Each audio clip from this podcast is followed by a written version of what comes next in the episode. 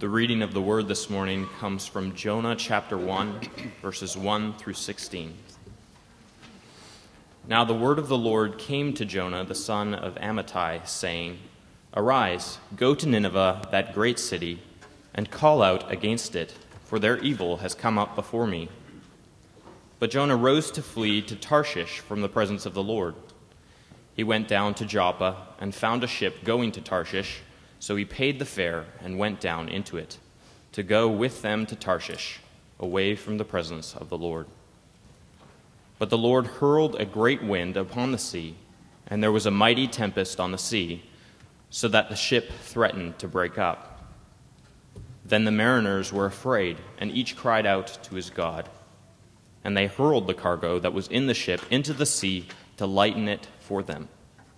But Jonah had gone down into the inner part of the ship, and had lain down and was fast asleep.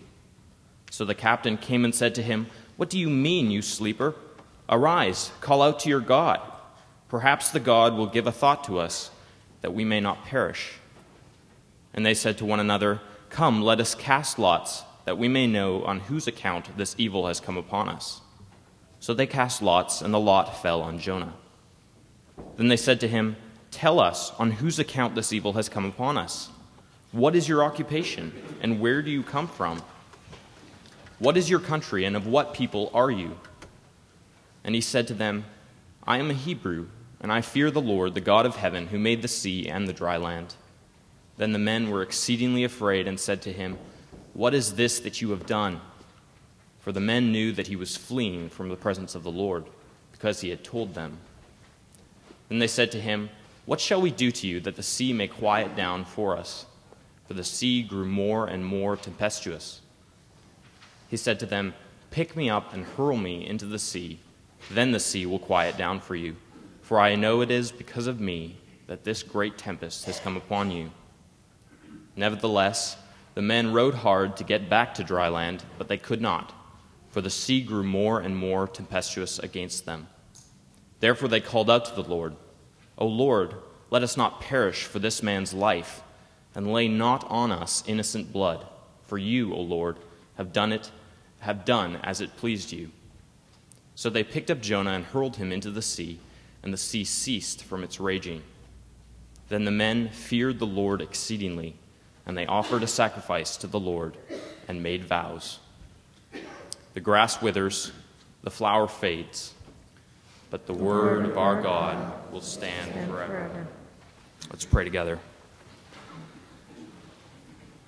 Lord, as we consider this story and spend the next few weeks on it, Lord, we pray that you would capture our minds and our imaginations, and that you would take them captive for yourself, Lord, that we might lift up our hearts to see you and to behold you through this story.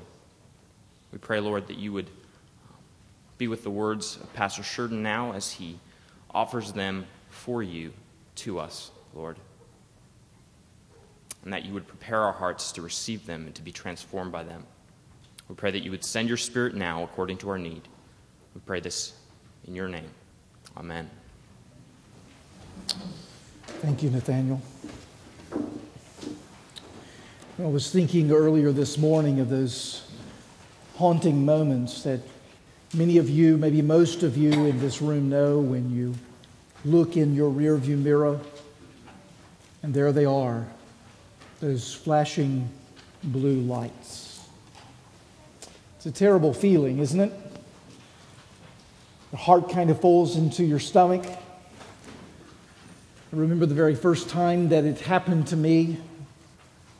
As a freshman in college, I was on my way actually to the campus, and instead of pressing the brake, just kind of touched the clutch and kicked it out of gear and slowed to a roll through the stop sign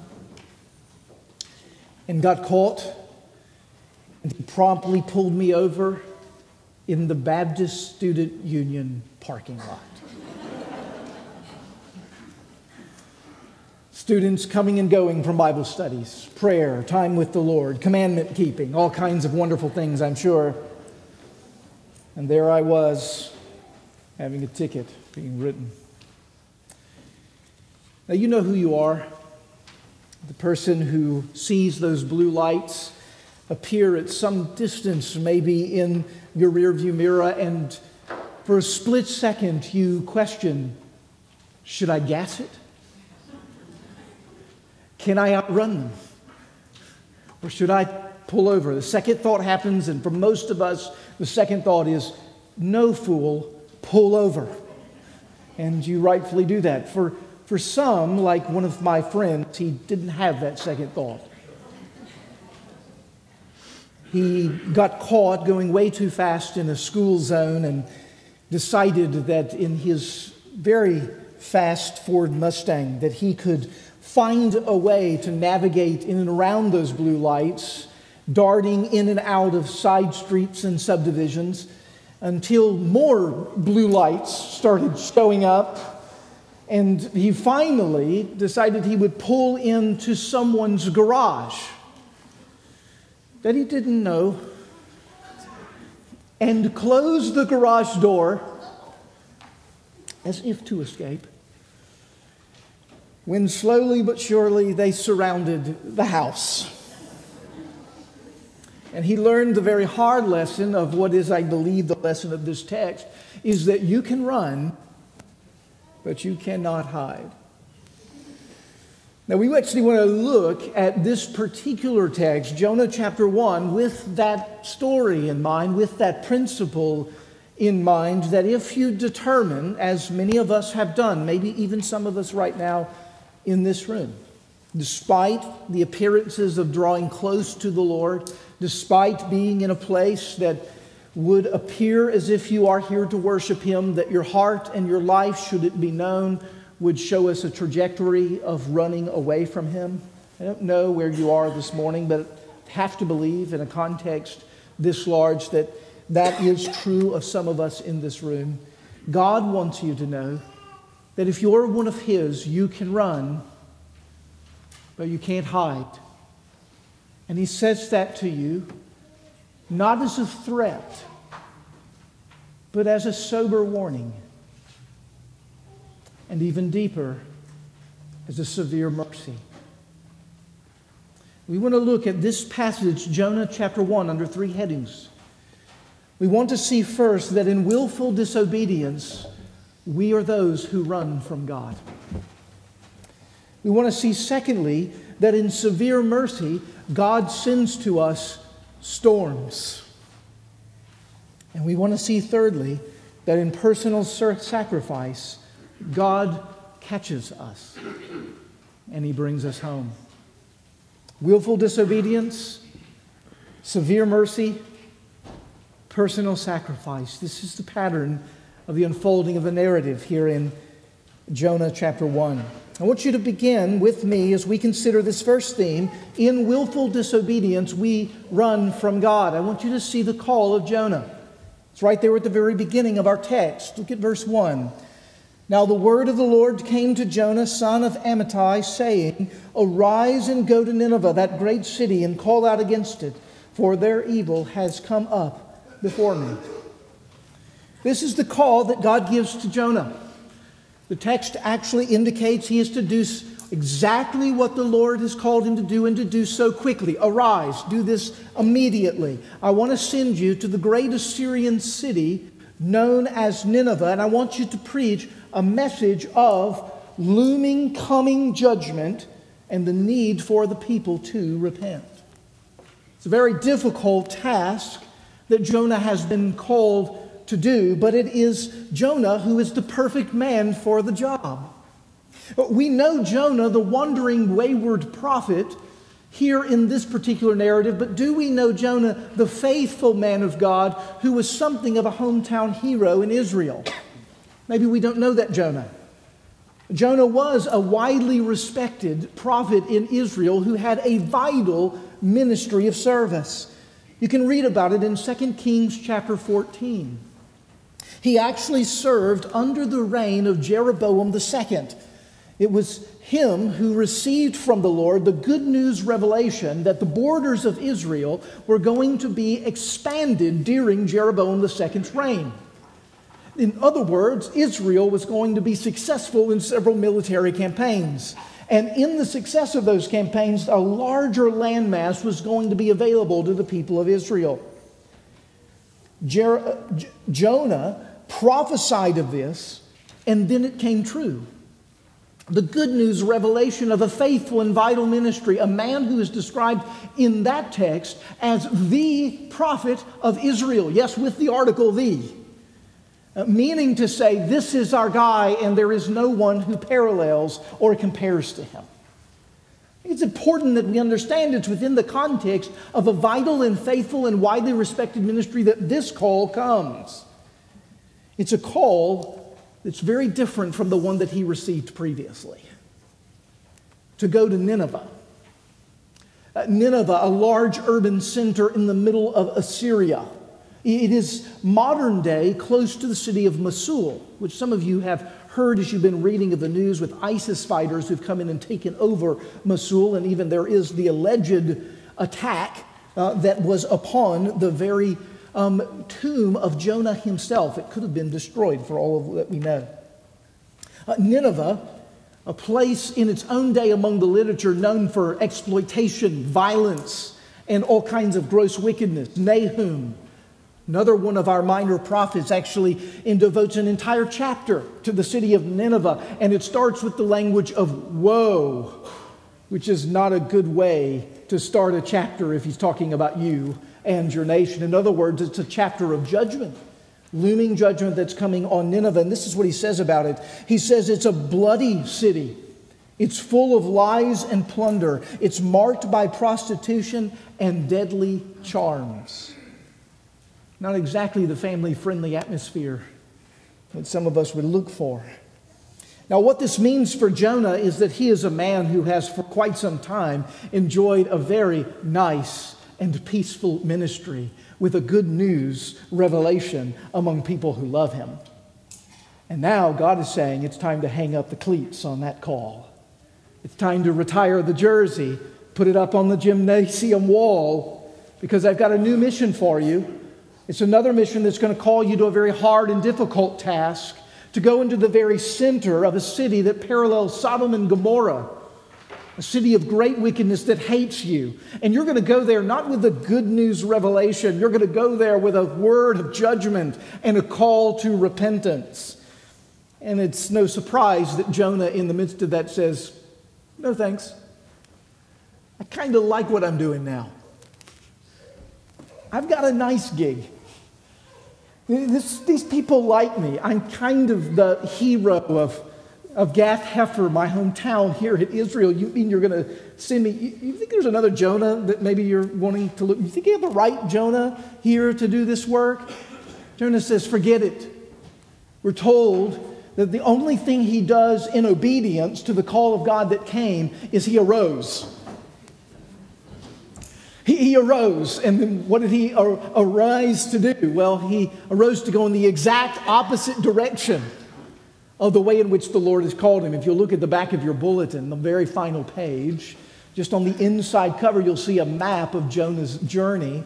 And you can see very clearly that Nineveh, the place in which he is called to go, to the east, and about 600 to 700 or so miles from where Israel is. He has now chosen to go to Tarshish, which is forever far away across the Mediterranean Sea in what we presume to be southern Spain. And why I say presume, because there's not a lot of historical record about the place of Tarshish. That's why you see a little question mark there by where Tarshish is located.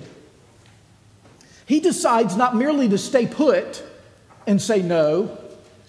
He decides to flee in the opposite direction of God's call. And as is described there in verse 3 in our text, notice there is a bit of a spiritual commentary. We're told that he flees to Tarshish from the presence of the Lord. If you didn't catch it, it says it again later in the verse. He bought the fare to go to Tarshish to flee from the presence of the Lord. If you look down at verse 10, in Jonah chapter 1, you'll see that he says it again as he's talking to the sailors that he was indeed fleeing from the presence of the Lord. Now, this is really important for, I think, us to hear, and I believe there's a point sitting here on the surface of the text of Jonah 1. And it's something that I don't think we ponder very often. It's this, that when we say no to the calling and the commands of God, we are, in principle, fleeing from the presence of God.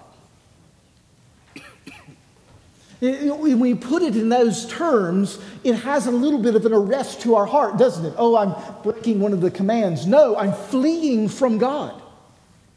Puts it in an entirely different perspective. That Jonah here very clearly knows that when he says no to the call of God upon his life, he is actually needing to escape from the very presence of God. And that's what he's doing here in this text. And I think that you have probably found out in your life, as I have found out in my life, that when I decide that I'm going to do it my way, that I have a better idea than what the Lord has clearly revealed in His Word and what He's clearly called me to do, that when I decide to blaze my own trail, it immediately creates distance from the Lord. And in the distance of the Lord, we begin to see our lives drift into disaster. It's exactly what we see here taking place with Jonah. It's what we've seen characteristically throughout the Old Testament if we're students of the Word. Don't we see this originally in Genesis chapter 3 with Adam and Eve? I mean, this same phrase is used. After they decide to blaze their own trail and not hold fast to the command and the call of God, and they eat the forbidden fruit, we're told that God later walks in the garden that day and He's looking for Adam and Eve. And what are they doing? We're told that they hid from what? The presence of the Lord. It's the recognition that when we say no to the calling and the commands of God, we don't often realize that we're also forfeiting a closeness to the presence of the Lord. His purposes and His presence are tied, and He yokes Himself to that which He calls us unto.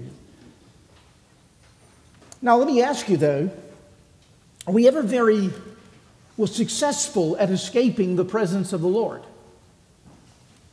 In one sense, we talk about being distant from the Lord, and what we typically mean is a spiritual intimacy with the Lord, a kind of malaise that's come over our hearts and our lives, a sense that He's not present with us. And yet, at any level in our lives, are we ever really distant from the Lord? Well, at another theological level, no. God is everywhere. He is the all-seeing eye. He is the ever-present God. In fact, the psalmist, Psalm 139, King David, someone who knew a little bit about wandering from the Lord, wrote these words, "Where shall I go from your spirit?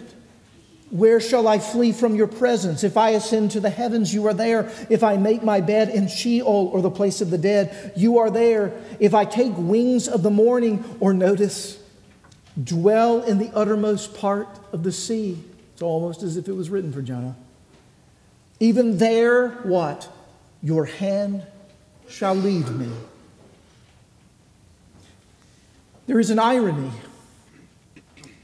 that Jonah, the prophet of God, called by the voice of God, who had a vital ministry from God, is now fleeing from the presence of God, and he will never be able to outrun Him. And neither will you, and neither will me. I don't know if you are running from the Lord today.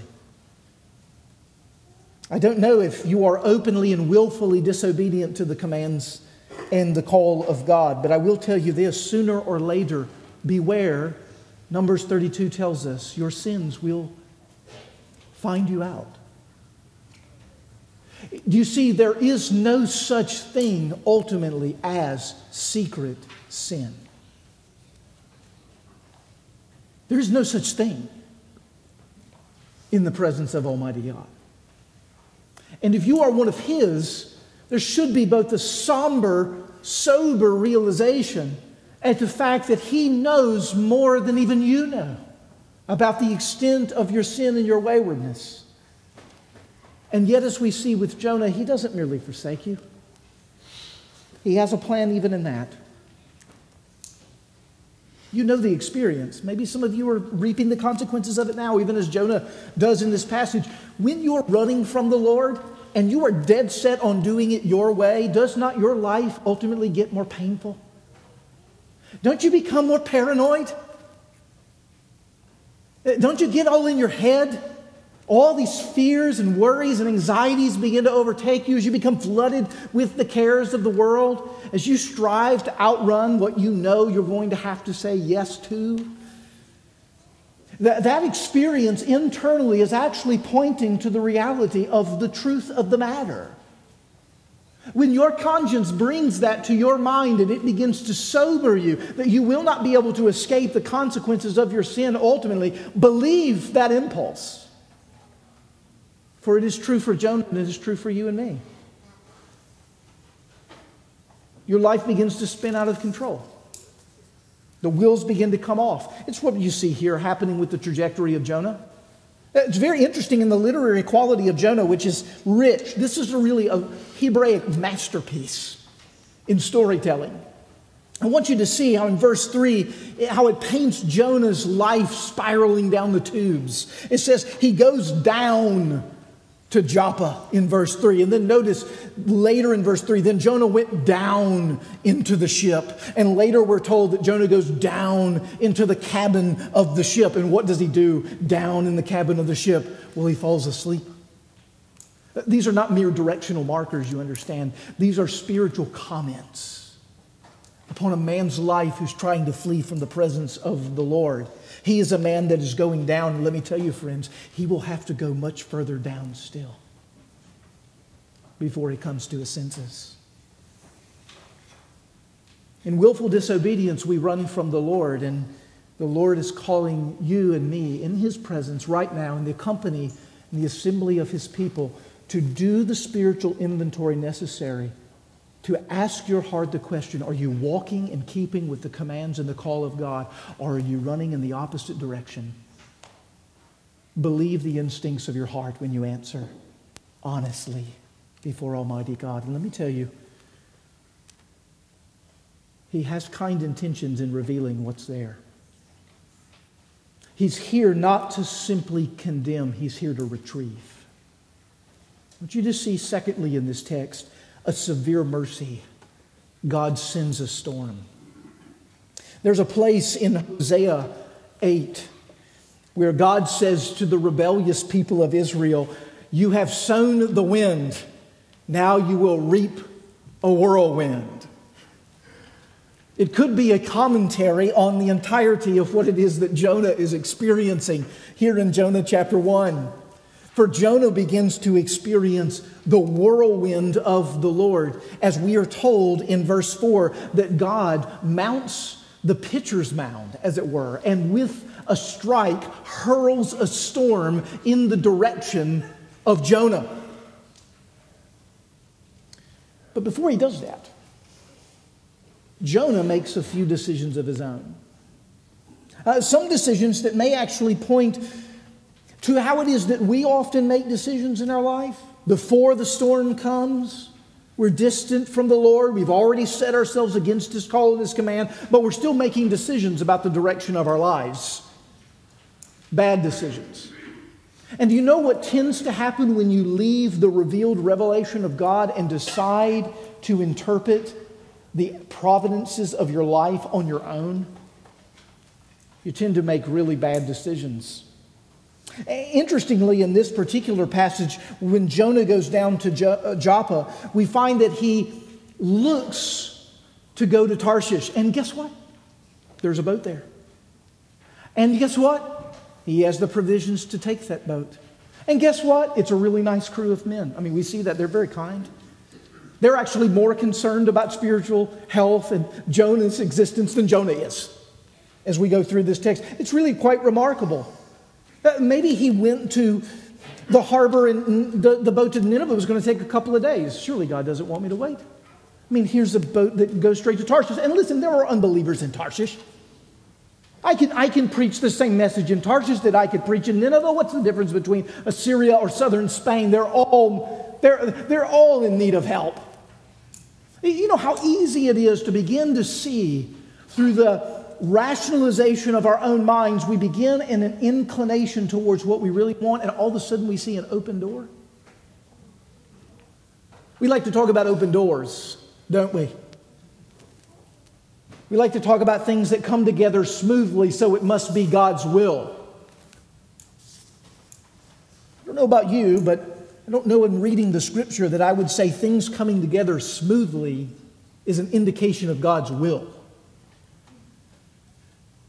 I don't know about the open door necessarily says, come right here. In fact, I think we need to do a little thinking about this. That sometimes an open door is not an opportunity, but is more of a temptation. And sometimes when we are already inclined in one direction, we wind up baptizing what we call an open door as a sign from the Lord. When, in fact, we know that the harder but better path would be to take this one, but it all looks really closed to us. I love what Colin Smith says on this point in commentating on Jonah. He says, temptation involves inclination combined with opportunity. Sometimes inclination is present, but the opportunity is not. Sometimes the opportunity is present, but the inclination is not. But when the inclination and the opportunity arrive together, temptation reaches the height of its power. In Jonah's case, he's already inclined towards Tarshish, and he looks for the opportunity, and he finds it in a boat that's headed to Tarshish. Now listen to him here. There will always be a ship in the harbor to take you in the opposite direction of God's call. Don't confuse opportunity with the will of the Lord. Circumstances, yes, can be helpful in discerning what is right when you're walking with God. But those same circumstances can mislead a heart that is in rebellion. The Lord is your shepherd. He is the one who leads and guides. And if you're refusing what He has clearly said in the Scripture, then set no other guidance before yourself as reliable. Jonah has already inclined himself in the direction of disobedience, and it's not surprising that in so doing he finds the opportunities that are there. We tend to see the things that we're looking for. And yet little does Jonah know that God's in the midst of that. We tend to want to get God off the hook for our bad decisions, but in reality He's sovereign over those too. He's not tainted with the sin of them and the culpability that we are, but He is indeed orchestrating and overseeing and guiding and directing sovereignly. And sometimes He is, as He is here with Jonah, like a father who gives his children enough space to make the big mistakes in order to learn the lessons that they would not otherwise learn. Isn't it true in your life? It's true in mine that I often learn best when I learn it hardest. Oh, I wish it weren't true, but it is true. I have to be pulled over in the BSU parking lot to learn to press my brake. There is a way that seems right to a man, but its end is the way of death. And ironically, there is a way that looks like death that is God's way. But its end is the way of life. But now, in this lesson that Jonah's learning, that we've had to learn and are learning, are we not? We learn some really deeply comforting truth, and that's this: that the whirlwind is not simply there to teach a lesson, to say, I gotcha, I told you so. No, God and His merciful and loving inclinations are inside the whirlwind. It is His love that animates the storm. Isn't that what happens here for Jonah? The storm is raging and threatens to destroy the boat, to kill everyone on board, and each of the mariners is calling on his own God for help. When, of course, the captain realizes that Jonah is nowhere to be found. He's sleeping like a baby, seared conscience and all, down in the middle of the boat. And in a place of tremendous irony, which Jonah, the book, is filled with unbelievable satire, humor, and irony, we see here one of the clearest moments of it. Sailors. You know the reputation of sailors. Sailors, idol worshipers from who knows where, are calling passionately upon a God who is not there. And Jonah, the only one on the boat that knows the true God, who is a prophet, for goodness sakes, is fast asleep in its cabin. And if that weren't enough, the irony goes a little deeper. It's the sailor who gives a prophetic word to Jonah. In fact, using some of the language of verse 2 and the call of God, he says, "Arise, O sleeper, and call." Those must have been words that echoed in Jonah's ears, for he had just heard them from the Lord.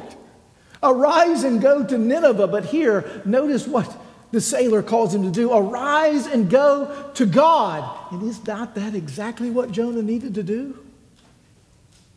It's exactly what Jonah needed to do. And yet, from the text, there is this deafening silence.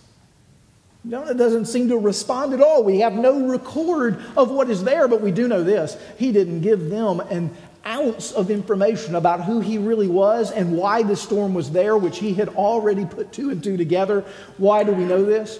Because in the very next section of the narrative, they're casting lots to figure out who's culpable for this. There's Jonah, in the midst of seeing all of this take place, quiet as a mouse, while everyone else feverishly realizes that this is a threat from the Lord. This is no ordinary storm. And here's what's remarkable, that God in the midst of the whirlwind is also this: God in the midst of the casting of lots.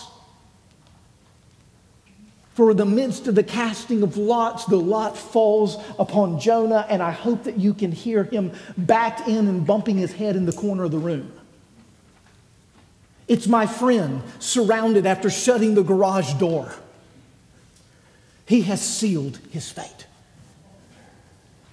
Jonah, in a very real sense, has done the exact same thing. He is to call out to the Lord, and now they have cast lots. Now they know the real story about who is culpable for the storm. And listen to Jonah. He just comes out with brilliantly noble and righteous truth. No, he does what you and I do. He tells a little bit of truth and a little bit of falsehood. He says, "I am a Hebrew." He's good so far. "The God who has sent the storm is the one who's made the sea and the earth." He is correct so far. And notice what he says in between those two statements.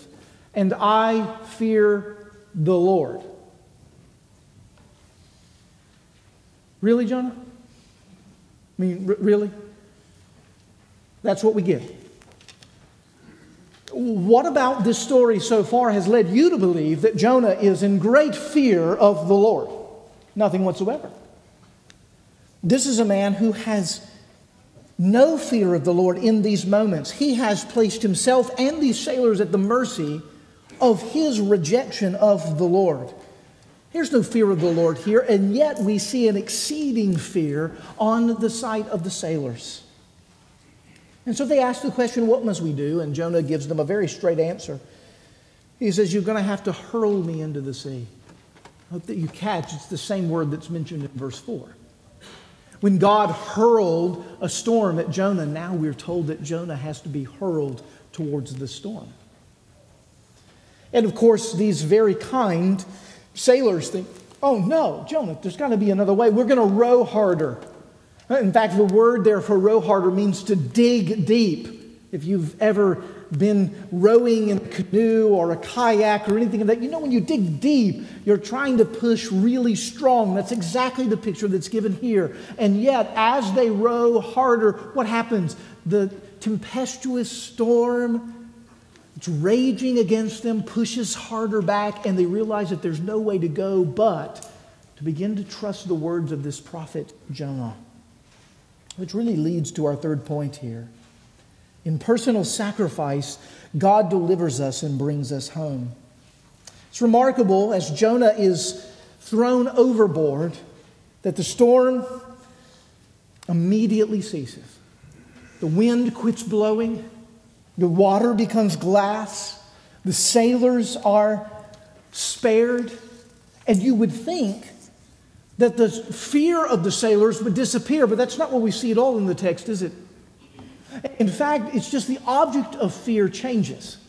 They were afraid of the storm and the impending death of the destruction of the boat that was upon them, but now they're afraid of the God of the storm. For the moment that they threw Jonah overboard and they saw the stillness show up on the Mediterranean Sea, they knew they were not trifling with some minuscule idol. But indeed, Jonah was correct. They had engaged and encountered the God who had made the sea. And he had hushed it in the moment of their sacrifice of Jonah. Indeed, isn't that what they thought that they were doing? They believed that this was the end for Jonah. They believed that someone would have to take their place in order for them to survive. Someone would have to die if they weren't all going to go down in the storm. You know, isn't this a great picture of the very gospel that you and I trust and believe in? As one commentator put it, Christ is the one who went into the eye of the storm. He's the one who's gone down into the depths for us. He is the one who's offered up himself as a sacrifice. He's the one who's absorbed the judgment of God. But far exceeding Jonah, who was responsible for the sins that he had committed and deserved the judgment of the Lord, Jesus, faultless, willingly throws himself, as it were, over the side of the boat. Hurls himself into the wrath of God, satisfying God's wrath completely on our behalf, so that we, as the sailors in this narrative, can pause in fear and astonishment at the Lord, offering sacrifices and making vows to be committed to continue to walk after the Lord. It's an amazing picture of the gospel. It's a glorious picture of what we know that we need. Someone to quell the storms that have been caused by our faithlessness, by our disobedience. That the wreck of our life would continue to rumble until utterly destroyed unless someone takes the complete attack of God's wrath and judgment, appropriately so, on our behalf. And that's what Jesus has willingly done when he went to the cross. And it's what we see prefigured here in Jonah. Someone who would be much greater than Jonah, the greater Jonah, Jesus himself. Oh, don't you love the way the Lord works? Even in the moments where you don't love it. Even in the moments where it's painful. And you're under the disciplinary measures of a God who loves you. He loves you too much to let you go. And he promises that he will use you. He will accomplish his mission in whatever way he wants to accomplish it. I find it just utterly stunning that Jonah resisted going to Nineveh because he didn't want to go with evil idol worshipers who don't love God with the threat of death. That's why he didn't want to go to Nineveh. And where does he end up? In a boat with idol worshipers with the threat of death. There is a way that seems right to a man. And in the end is the way of death. And yet what he thought would be death, the going to Nineveh, actually is the way of life. And when we get further into this narrative, we're going to see this. I think it's astonishing. You realize, why did Jonah not want to go? Was it just because he just really loved his ministry and all the things there? Yeah, I'm sure that played a part, as we've discussed this morning, but there was a deeper problem at the core of Jonah's heart, and it was this, that he had no love for the nations. He had no love for the unconverted out there. He actually, in chapter 4 of Jonah, which we'll discuss in a few weeks, he becomes exceedingly angry when God converts Nineveh. He said, see, I knew you were going to do this. I knew you were going to do this. I don't even like these people. I mean, if you had told me you were going to rain down fire and sulfur like you did at Sodom and Gomorrah, sign me up. I'll be that guy. I'll help you with that. But you want to convert these people. These are Assyrians. This is Nineveh, for goodness sake. And you're wanting to draw them into your kingdom. Say, I knew you were going to do something crazy like that. That was Jonah's trouble. And here's what's amazing of what God does. God in the boat there with the sailors as Jonah is thrown overboard. What does Jonah actually wind up doing? Being the means that God uses to bring idol worshipers who hate God into saving relationship with Him. The same people He doesn't want to see converted, He ends up in the boat with, and through His submersion into the deep, they become those who sacrifice unto God and commit vows to Yahweh. Now here's what I want you to hear. Salvation belongs to the Lord. He will do it with you. He will do it against you. But whether He does it with you or against you matters a whole lot for you. That's the warning of Jonah. That's the warning at this moment in the narrative.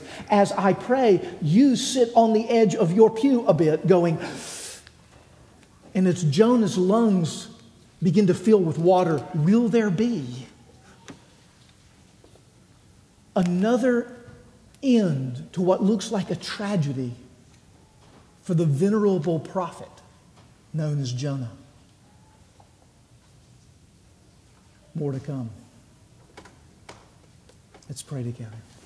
Father in heaven,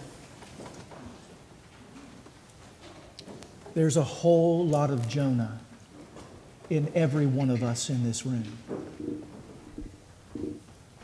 He who is without sin, cast the first stone. We know no better than this man. Indeed, we know that he has been given to us as an example in teaching of the glorious truths of the gospel because we can so deeply relate to those who are running from you in this room. To those in whom you may be hurling storms in their direction in severe mercy. To those who are facing the undoing consequences of a lifetime of sinfulness, Lord, have mercy. Have mercy. And today, as it appears that our lungs fill with water unto death, would you appoint a fish, a rescuer, someone to maintain us, to retrieve us, and bring us back home to you. Lord, you know the hearts. You know our stories. You know exactly what we need. Come and do your work in our midst. We ask it in Jesus' name. Amen.